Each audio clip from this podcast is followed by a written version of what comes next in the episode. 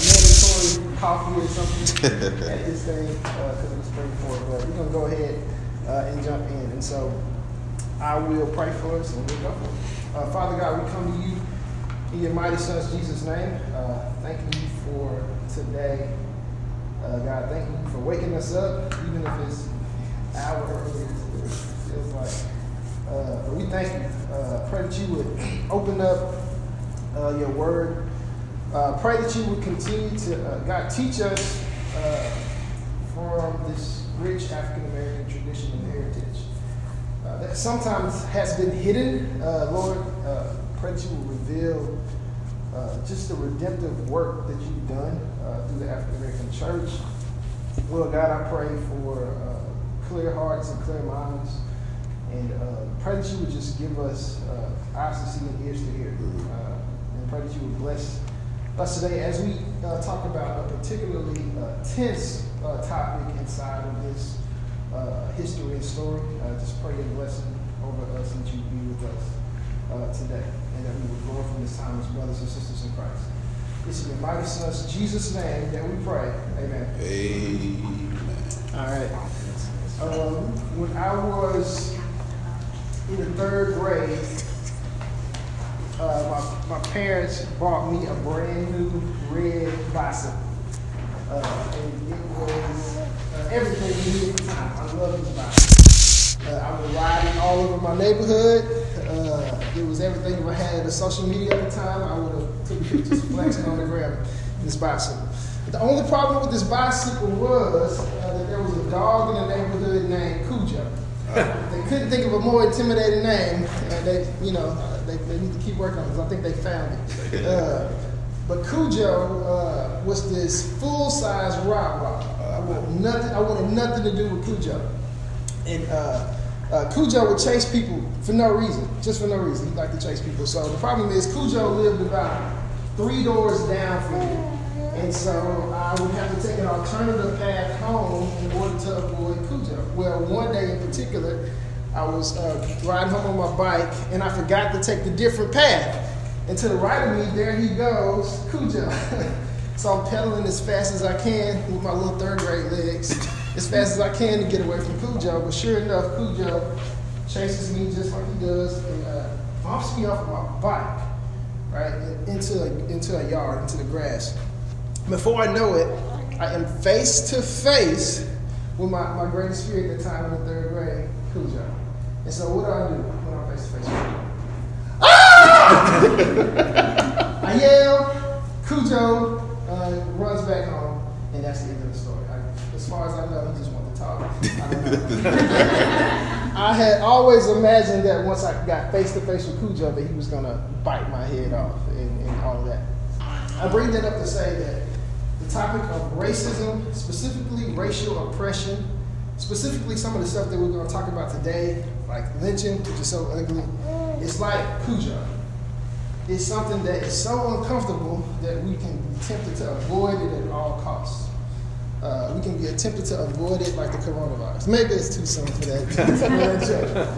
uh, but we can be we can be tempted uh, to avoid it. But what I want us to do today is to step into that tension and engage it in a healthy way. Uh, in particular, this topic of lynching is very, very ugly. It's horrendous, horrendous uh, for African Americans and white Americans all the same. Because for white Americans, it can sometimes represent this ugly part of history that we are, you know, what my white brothers and sisters are ashamed of and don't want to look back in because it brings up feelings of, of, of shame and guilt. And for African Americans, it's an ugly time in history because it brings back thoughts and feelings of, of trauma and pain of a time uh, that really showed uh, just the, the, the, powerlessness and the, and the, and the oppression that African Americans were going through at the time, and the injustice of that time. So it can be ugly, uh, and we can try to avoid it. But I want us to step into that today uh, and engage uh, that conversation.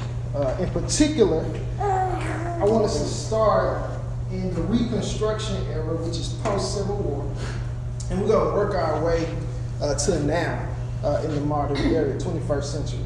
And, and, and, we're going to talk about this issue of, uh, in many ways, African American suffering Uh, we're going to look at how we can learn from the African American tradition and how it encountered suffering and, and what the African American church did uh, kind of to, to, engage and in many ways push back that darkness. And so uh, we're going to start there uh, with the reconstruction area. And we're going to talk a little bit about lynching.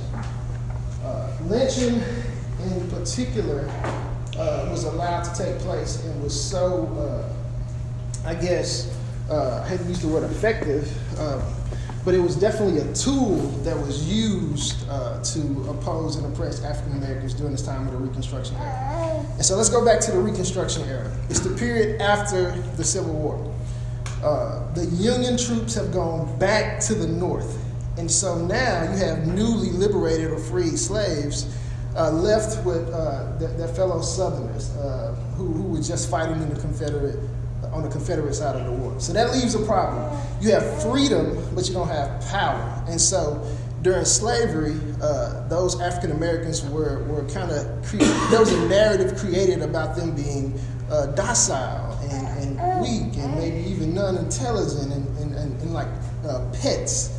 Well, that narrative changed once those same African Americans were free. So now you have a new narrative that's being created of them being threats, of them being dangerous, of them being a threat to life as people knew it at that time. And so, therefore, uh, lynching was enforced as a way to, to maintain and to control uh, that, that population of people at that time. It created a very awkward situation. The person who was once forced to work for free uh, is now now free, so you have to control them some kind of way. And lynching was that tool that was used. And uh, groups such as the KKK uh, would band together. Uh, movies uh, such as Birth of a Nation uh, were, were, were scripted and written as a way to cast this narrative that African Americans are dangerous and must be controlled in some kind of way. And so, what I'm going to do is I'm to dive into the ugliness for a second and share a story with you guys of a particular scenario of one of these uh, lynchings. I think it's important for us to be able to look back uh, in order to really bring some context to some things we're going to talk about today. Uh, it's a man by the name of Henry uh, Lowry. Uh, Henry Lowry uh, was a sharecropper in Mississippi County, Arkansas. While he was sharecropping, he knew that he wasn't getting paid fair or adequate wages. And so finally, he built up the courage to go ask the man he was working for, a man by the name of O.T. Craig. He built up the courage uh, to go ask that man uh, for a raise. Now, it's intimidating to ask for a raise at, in any era, regardless of what skin color you are. Uh, it's intimidating. But as an African American man in Mississippi County, Arkansas, in 1919, this was uh, this was extremely courageous. So he knocks on the door on Christmas Day, hoping that this would potentially lead to a little bit more empathy.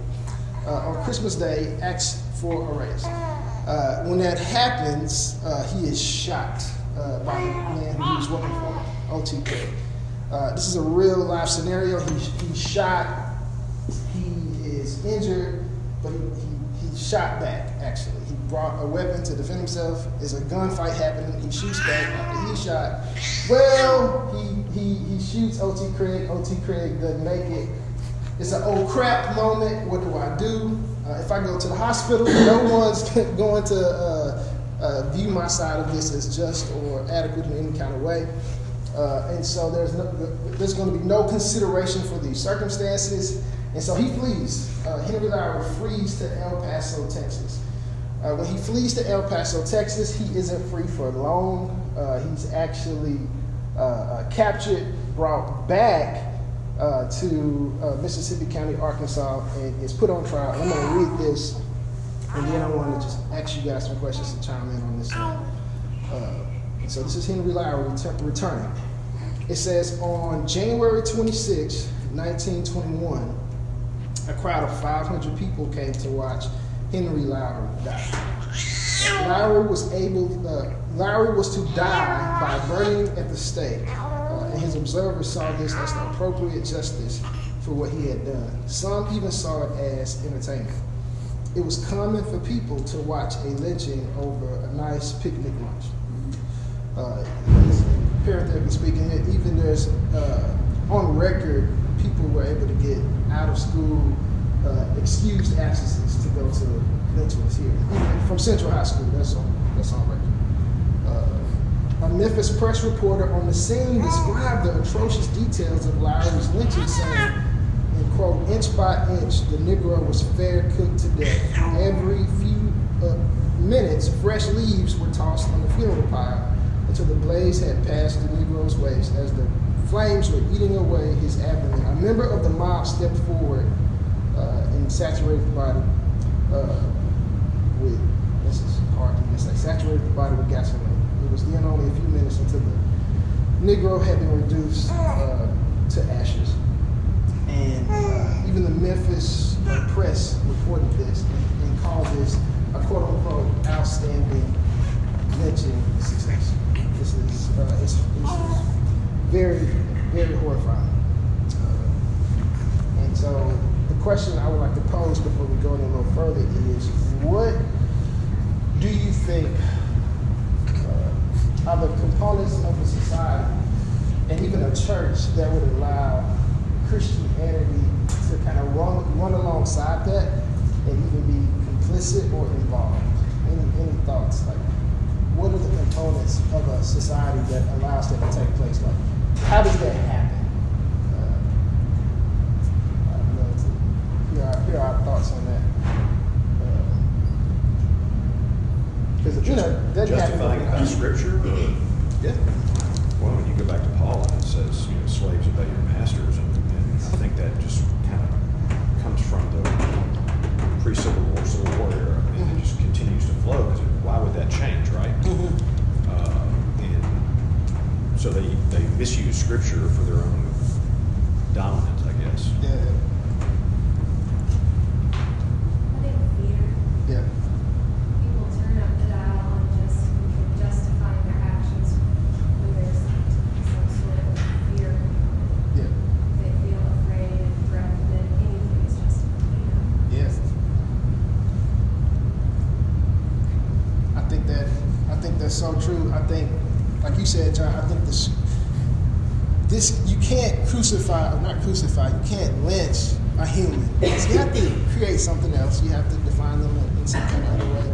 And if you're a Christian, God has to be okay with it. Yeah. And so, uh, in order for you to feel uh, at, at, at peace about it, be able to sleep at night. So I think what we believe about the Scripture and what we believe about the Word of God and, and how God speaks to us is so valuable uh, because I think that, uh, as you said, some of that misteaching, the fear.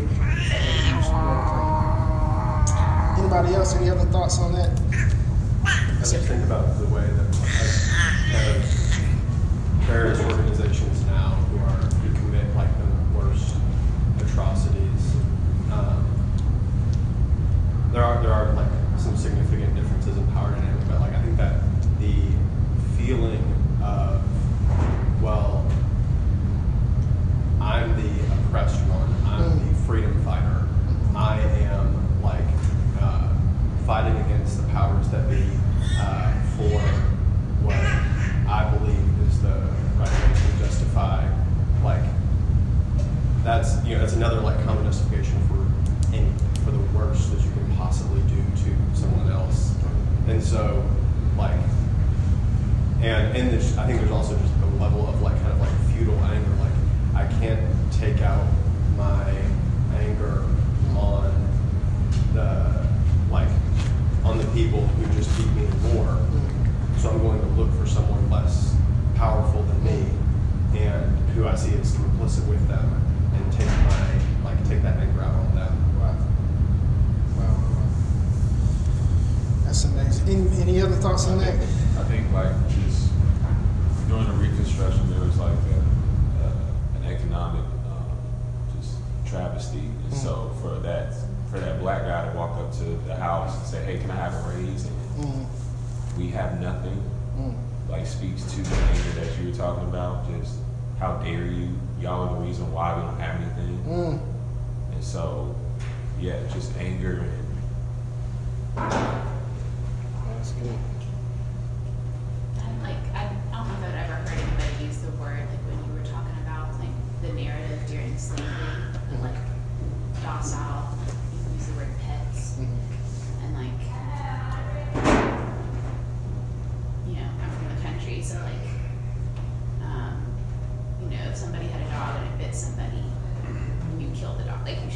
Mm-hmm, mm-hmm. Um, and so for that to switch from like, oh, like we love them, we take care of them, and then like if that's the mindset, like it makes sense. Yeah, yeah. What they were, if they're keeping that frame of mind.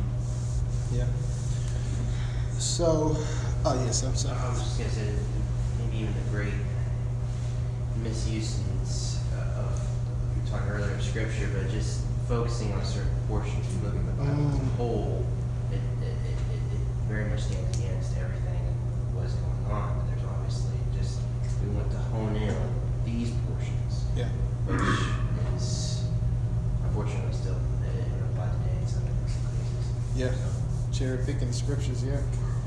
Um, so with that, uh, the title of the talk today was "The Cross and the Lynching Tree," and that uh, actually stems from a book called "The Cross and the Lynching Tree" by author theologian by the name of James Cone. He wrote a book by the name of uh, "The Cross and the Lynching Tree."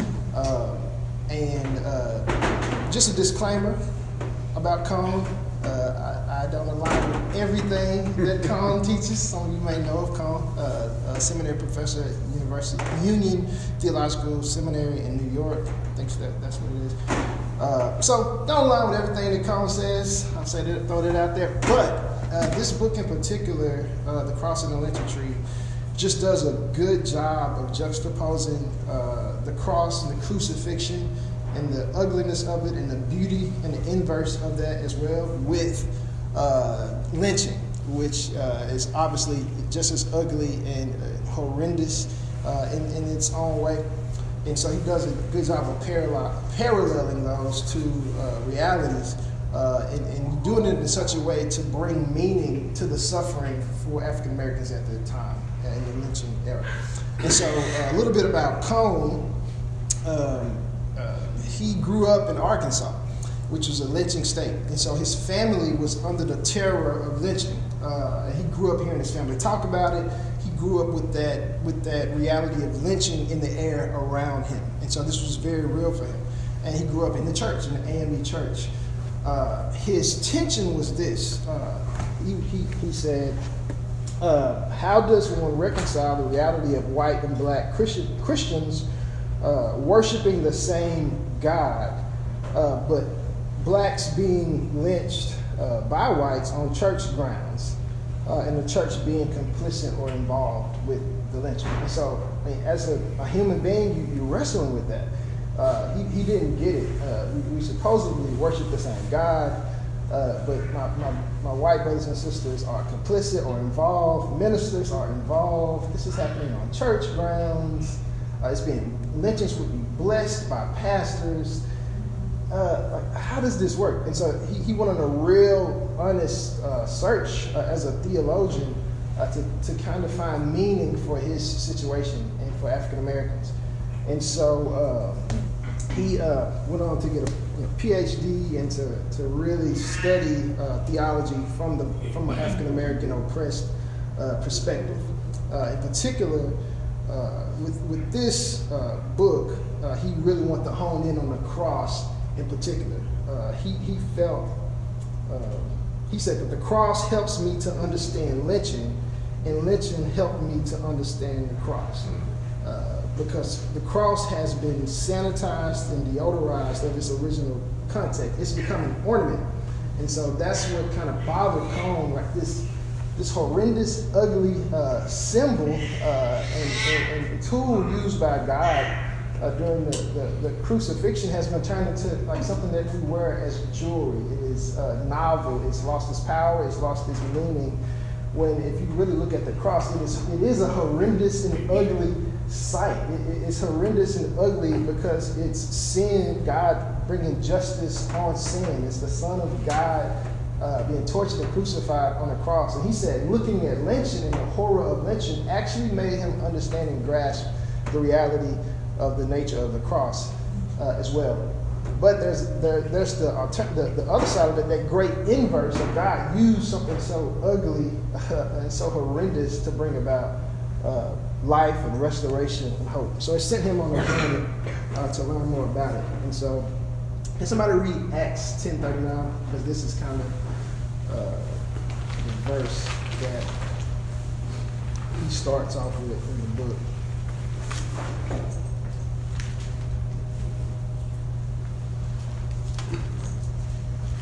And I'll read a quote from him as we find that. He says, Unfortunately, during the course of 2,000 years of Christian hi- history, uh, the symbol of salvation, the cross, has been detached from any reference to the ongoing suffering and the oppression of human, be- of human beings. Has anybody got it yet? Acts 10.39? And we are witnesses of all that he did, both in the country of the Jews and in Jerusalem. They put him to death by hanging him on a tree. I want to play a song for us. I'm going to play three songs if we have time. Uh, one of the reasons that I'm going to play these songs is uh, Cone emphasized in the book how at this point in history, especially during the Reconstruction era, during the era of lynching, African Americans had no political power. And so there was no, there was no you know, voting anybody in or out of office or writing a letter to your congressman or any of that. It was uh, all that African Americans had was, he said, religion and the blues. And so music, religion and the blues offered the greatest resistance uh, to uh, the oppression that they were going through at the time. It allowed them to be human, it allowed them to put words to what they were going through, and particularly songs in the church. And so uh, this song in particular that I'm about to play now isn't necessarily a Negro spiritual, uh, but I want us to listen to it as, as we think about the cross and the reality of what the cross really is, um, because sometimes we can uh, take away the real meaning of the cross. So, so listen to you probably have heard this a million times, but I want you to listen to it with fresh ears and reflect on the reality of the cross. Can everybody hear that?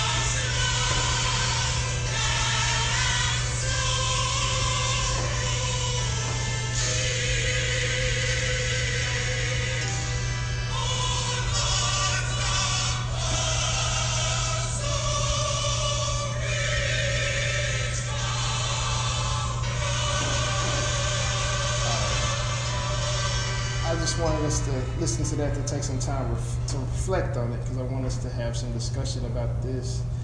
Uh, as you listen to that and then thought about the nature and reality of what the cross really is, uh, in, in, in your opinion, in what ways has the cross uh, been cleaned up or made to be novel in our, in our society or been deodorized of its ori- original context and meaning? On everything in the Christian bookstore. Okay. Yeah.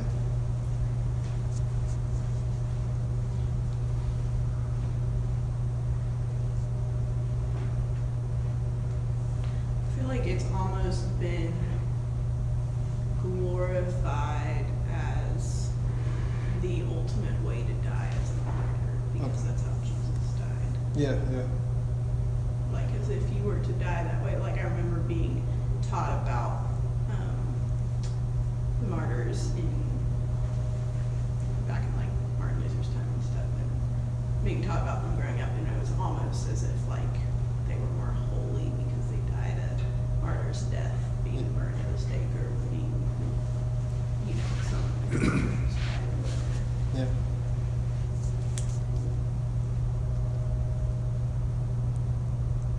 I think um, I've seen the cross like like in a lot of ways um, s- symbolic to what hospitals do. Mhm. Um, so I know how certain hospitals they use the cross as like a symbol of like any need hope Mhm. for the sick.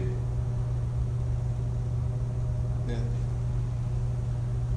I think it's often used as a good luck charm. Mhm. Like if you have a cross you know, hanging from your rearview mirror, hung up in your house, Yeah.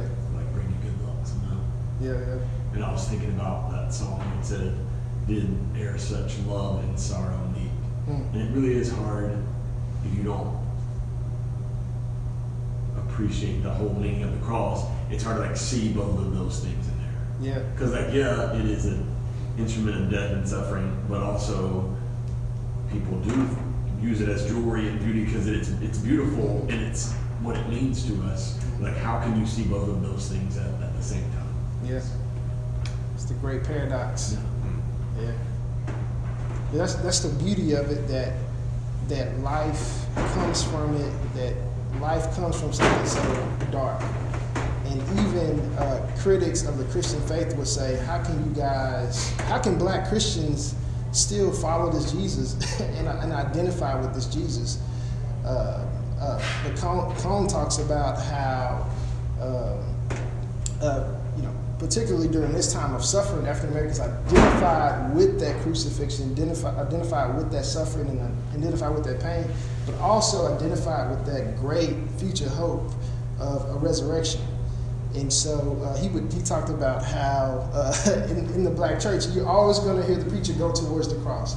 I don't care where else he's been in that sermon, he's going he's to get to that cross, and he jokes and says that the cross has saved a many a bad sermon, uh, because if you're messing up, uh, uh, the, the preacher can always go back to that cross. And he just talked about how uh, just in the church there was this great uh, identification uh, with with with the cross and, and the hope that it brings. And so yes, it, it is beautiful, it is hopeful, but it is ugly, and that's just the great paradox of our faith. That's the great paradox of the cross.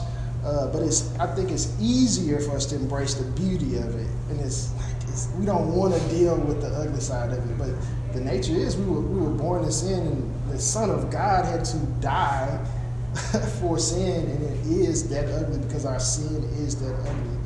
Uh, but the beautiful side of it is that beautiful, and so it's not a decision to, make, but it's really a tension to manage. It's a tension that we really have to manage, and uh, you know, uh, hold it in the right right tension.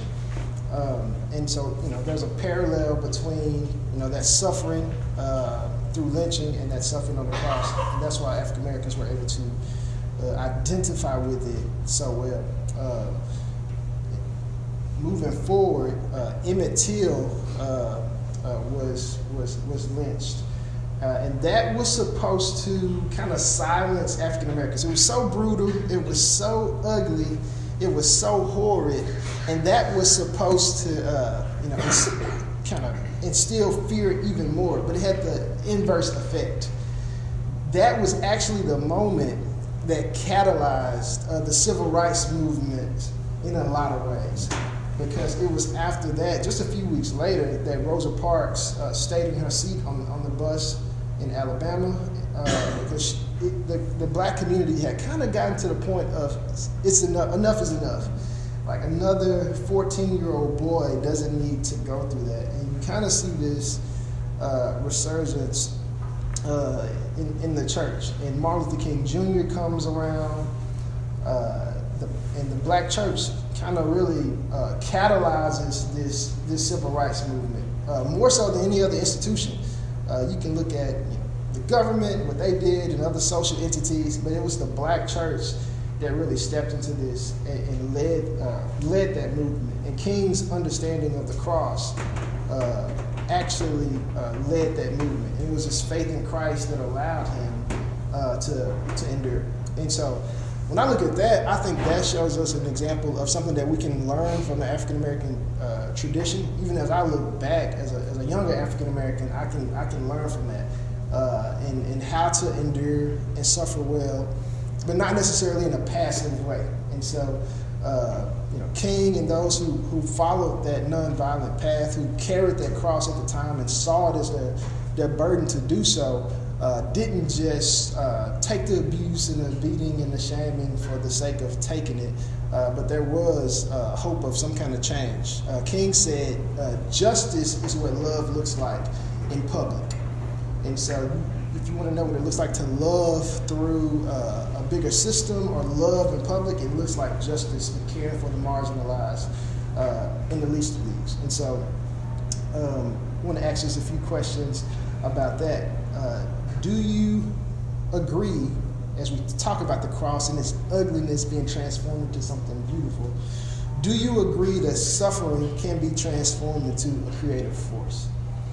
Uh, and that's just very real for all of us. We all deal with suffering. It may not look like uh, racialized, systematized suffering like that, uh, but just in general, do you agree that suffering can be transformed into a creative force? Into a what force? Creative force.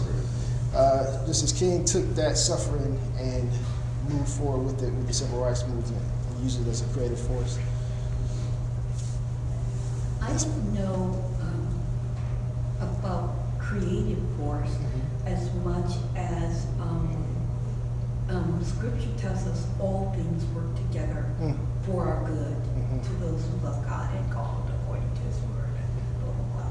And so what happens is is that um, um, Scripture helps us to move through the situation Mhm. with a different mindset. Mhm. And because you have a different mindset of um, um, positive, hopeful, Mhm. um, believing, the perspective of the negative is different.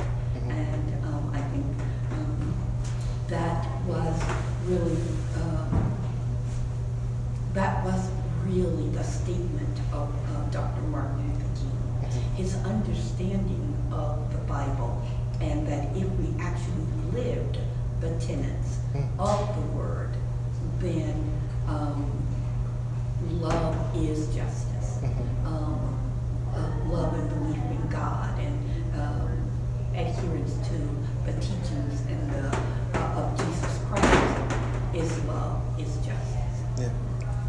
Thank you. Thank you.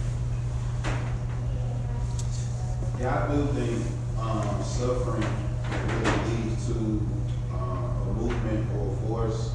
Um, and just even thinking about just a new movement um, today in light of the Me Too movement, Mhm. um, I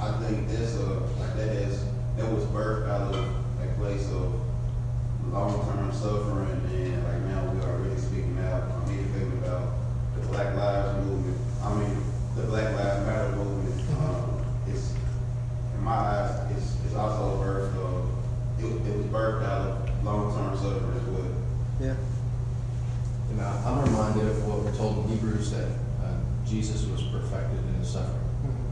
And so he was, um, you know, that's the passage where, it's- where it talks about him as a high priest and how uh, he was perfected in his office as high priest through his suffering. Yeah. And I just think about every like kind of almost every musical artist, almost every painter, almost every filmmaker.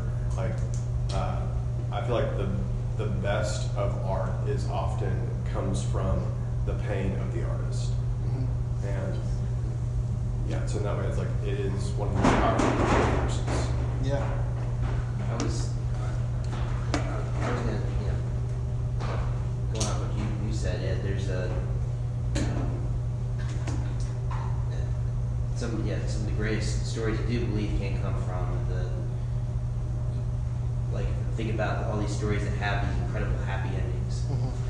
But I think some of the best, greatest endings come from there's a whole lot of suffering. Somehow, Mhm. this is some some greatness has been created, and you have to you have to have that suffering or to really appreciate that ending. And um, yeah, just looking at the definition of it, like creative, it's relating to or involving imagination or original ideas. If we take out original and just think about origin, like originally we were meant to have this great love for God. Yeah. That was that was what was what we were meant to have. So I think that yeah, the the, the, the suffering of Jesus brought us back to that idea that the, to back to the, the truth, Mhm. which is that you were you are loved by God. Yeah. And you, and you, were, and you, were, you were set free. So Yeah. Yes, and Danielle. Yeah, I was just gonna say, um, that in the New Testament, I think what so many of the, the writers and what we see in Christ is that the pattern that suffering makes way for glory. Yeah. But I think that hinges on, um, how we suffer. Mm. If we are entrusting ourselves to God and not to bitterness, Mm. um, and into our pain, but how we suffer really can make way for something greater Yeah. as people um, watch, you know, just even think about like the Paul, suff- Paul and Silas suffering in prison. Yeah. When the Philippian jailer like had left them alone, but then their suffering Yeah. made way for his salvation Yeah. in the end. It just, um, but I think it matters how we suffer. Yeah. Um, and I think a lot of the civil rights movement was this embracing of suffering Yeah. for, um, in order to make the way forward for greater dignity Yeah. um, for African Americans. And but it matters how we do it, and that we that we don't let bitterness um, plague us, and which leads to violence or whatever in that case. But And I, to add on that, I don't think we can, we need not underestimate the power of the gospel and the Mm. cross to speak into that. I think the Christian leaders of the civil rights movement really helped us to understand that the gospel both helps you in the midst of your suffering because of the idea that it can be redemptive and creative, Yeah. but it also gives you hope that you can actually work for something better and that real true transformation can happen. Yeah. And I think we shouldn't underestimate that. I mean, Eastern religions, you know, it's like, well, all of life is suffering and it's just an illusion and it's just, you know, you're kind of, that, you just want to escape. Mhm. Um, whereas I think some social justice work that doesn't have any type of religious empowerment to it is, you know, they can't see any redemptive mm-hmm. value in su- not that like suffering is good we should do it, but it's like there's no power to deal with the reality of current suffering mm-hmm. as part of like bringing about hope. And I just think that, you know, I mean, Carol mentioned Dr. King and a lot of other Christian leaders of the rights movement understood that and were able to articulate that for us. Yeah. I think that's the big difference, like you said. It's like we have a, these people were hoping in God. Uh, they, didn't, they didn't have the political power, the political means, uh, influence to really pull anything off. You had to believe that there was a God, King of the universe, who was looking down and actually cared about you. And I think that's the miracle. The fact that you could still, like you said, Daniel, not go bitter and believe that God still loves you as you get called boy, as you get beat, as these systems are unjust, to still believe that there's a king up there who loves and cares about you and is providentially working things out for you. I, like the, the ability to believe that is the miracle. Uh, just my reformed faith, you know, perseverance of the saints, even just cling to that doctrine. Uh, God working through these people, keeping their faith steadfast in the midst of this uh, is is every bit of miraculous. The, the ability to still be able to love, the ability to be able to sing, the ability to be able to worship God uh, in the midst of these great uh, contradictions and suffering, it's, it's a miracle. And so I had another song I was going to play. I want you to listen to the difference in the moods and the beat. Right, and so it's an old, it's an older song you're probably familiar with. Nobody knows the trouble I've seen. Nobody knows my sorrow. Yes, ma'am. I'm, I'm sorry, but if I could just say one thing, um, and that is, um, um, I don't want us to believe that you have to have suffering in order to develop richness and depth. Because then what occurs is, is that um, people will misuse and be abusive for the sake that they're believing that they are bringing up good. Okay. Thank you, thank you. Um, I want I want us to see uh, the, the the transition, even in the syncopation of the of the music, uh, with this song that nobody knows the trouble I've said, and just this this song is you know post Martin Luther King, uh, post uh, great one of the greatest tragedies that ever happened to America, and just I want you to hear how this uh, this choir and this singer disengaged the suffering, somehow still able to believe. 1970. A little bit more beat, a little bit more hope.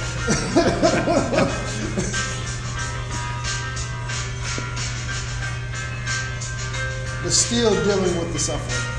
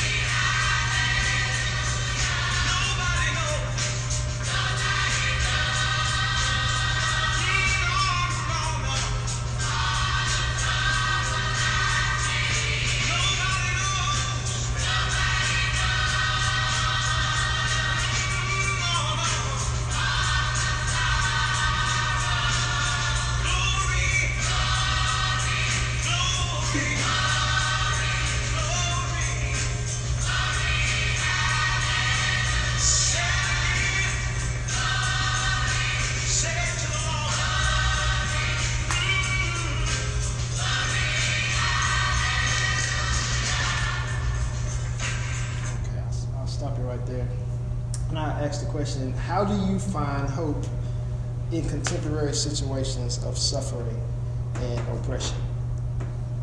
How do you find hope? Because I think it's something that you maybe have to find. Of course, God at work in this. Uh, King wanted to quit a ton. It's, it's chronicled in his stories. It's, it's, it's days he didn't want to go to certain cities.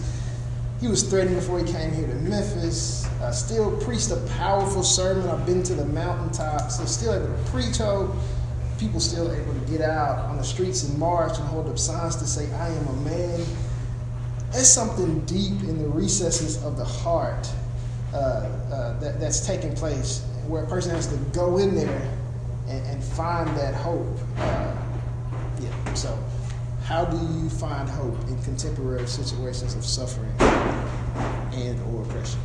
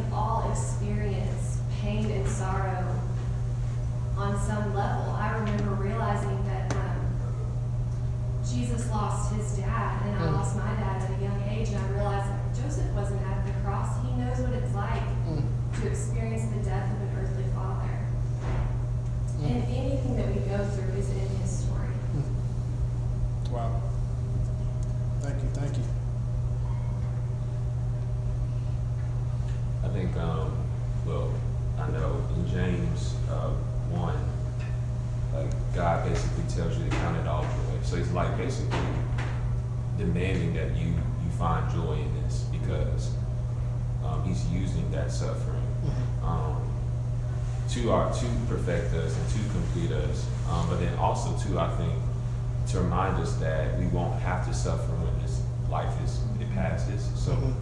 it it kind of allows me to not hold on to the things of this world and Yeah. realize that like we won't be suffering um, later. Yeah.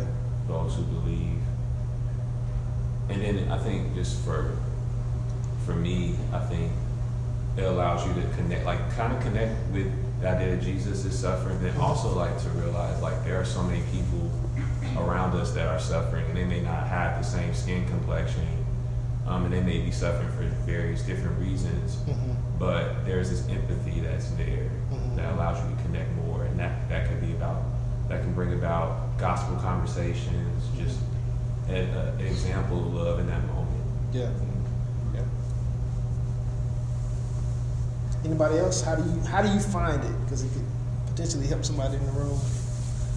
I think for me, it's it's more so um, having to to like embrace it. I guess in a sense of Yeah. like embracing that suffering is a thing, that oppression is a thing, and like from there, I think it's it's either either or. It's like, what do I do with that? And now that I've embraced it, it's either I'm going to sit in that and just be depressed all the time, or I'm going to come to the Lord and give it over to Him, and like that's where I'm able to find my hope, and that's I feel like you know, as I, I think what people said at this point, but just that's my connection with Jesus. Like, Yeah.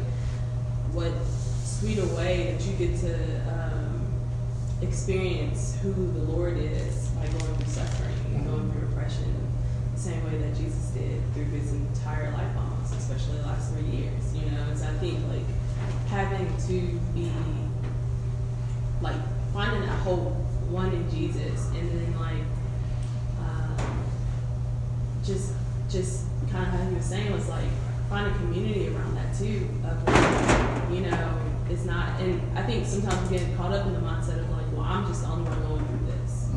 And we shut ourselves off to the world. We we we, we play into the devil's hand eventually basically I think. So it's just like what do you do with that oppression and what do you oppression yeah oppression and suffering I think that's like trying to that's how you can get to the hope that you desire that you want and that's through Jesus Hmm.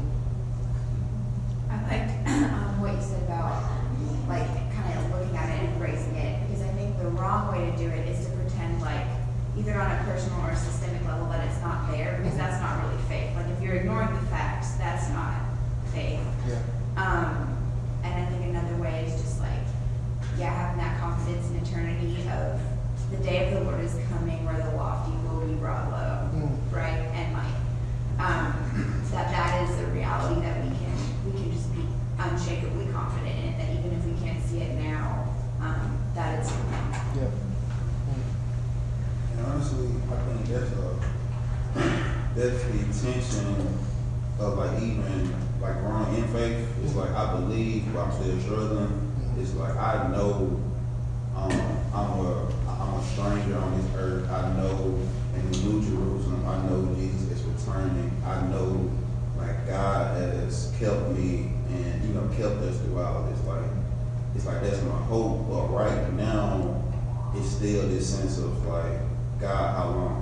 Mhm. Um, I think that's biblical as well. Like we even see that with David and the Psalms. Like God, where are you? How long? Like, like That's how James Cone closes the book, by the way. You said what? That's how he closes the book, Close Psalm book. 13.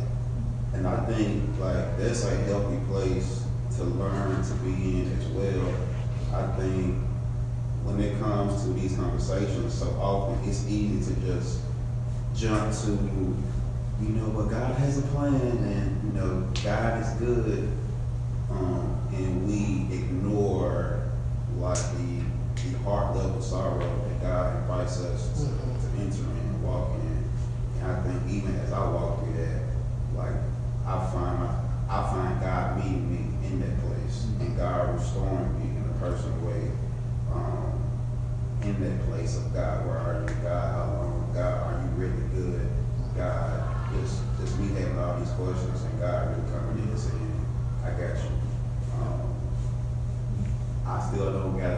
to how long, oh God, but it's just this sense of peace and saying, okay, God, I'm still walking with you. Um, you still, you still are God, even among everything. We got uh, one more minute left, uh, but just uh, thank y'all for diving into this. This is ugly, uh, but beautiful. Uh, and I also want to say this the, the, the tension of this conversation is for it not to uh, cheapen uh, grace uh, and to cheapen the gospel. I think the beauty of this conversation is there is a redemptive thread through history, and that, that person of that thread is Jesus Christ. But the other reality is we still live in a fallen and broken world. And so we do not want to say, thank God for the cross. Uh, you know, Jesus saved us from our sins. And I'm glad oppression is over, God. Uh, we still live in a fallen world. And there's a component to this uh, suffering that still exists uh, for, my, for minorities. Uh, that's a component of the gospel that is very costly. Uh, reconciliation doesn't just happen. Reconciliation happens with, yes, the two parties coming together, but through restoration as well. And that's where we still live uh, in that tension of today. That we live in a world where uh, there was oppression that took place. There was systemic evils that took place, and the remnants of that still exist. And a dangerous thing we could do as Christians would, would be to blindfold to it and just get straight to the redemptive part. And so I think there's a part of us that still needs to uh, struggle forward, to still con- think about and consider what does it look like for me to carry my cross now in 21st century America when there's still examples of oppression in the world. It may not look like a lynching. Uh, it may look like a young African American man getting shot by police unjustly, unarmed, and, and not receiving justice in court. So, what does that look like for us to press into that and carry our crosses in a, in a humble and godly way, just like King and, and the others during the civil rights movement did? But I just want to say that because I think that's the danger uh, for us to be able to miss it because it's not as overt uh, right now. Uh, sometimes it is, sometimes it's straight up overt. Uh, but for the most part, some of this stuff is a little bit harder to discern. And so, uh, just wanted to leave us with that and encourage us to continue to follow the Lord uh, in that. I think that is, uh, that was a good reminder, even though that wasn't intentional. But that, it tells me it's time to, to roll. But thank y'all.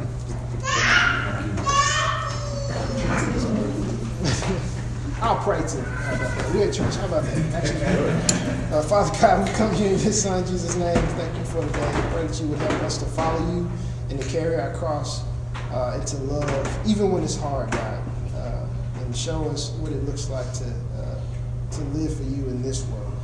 Uh, it's in your Son Jesus' name. we pray. Amen. Amen.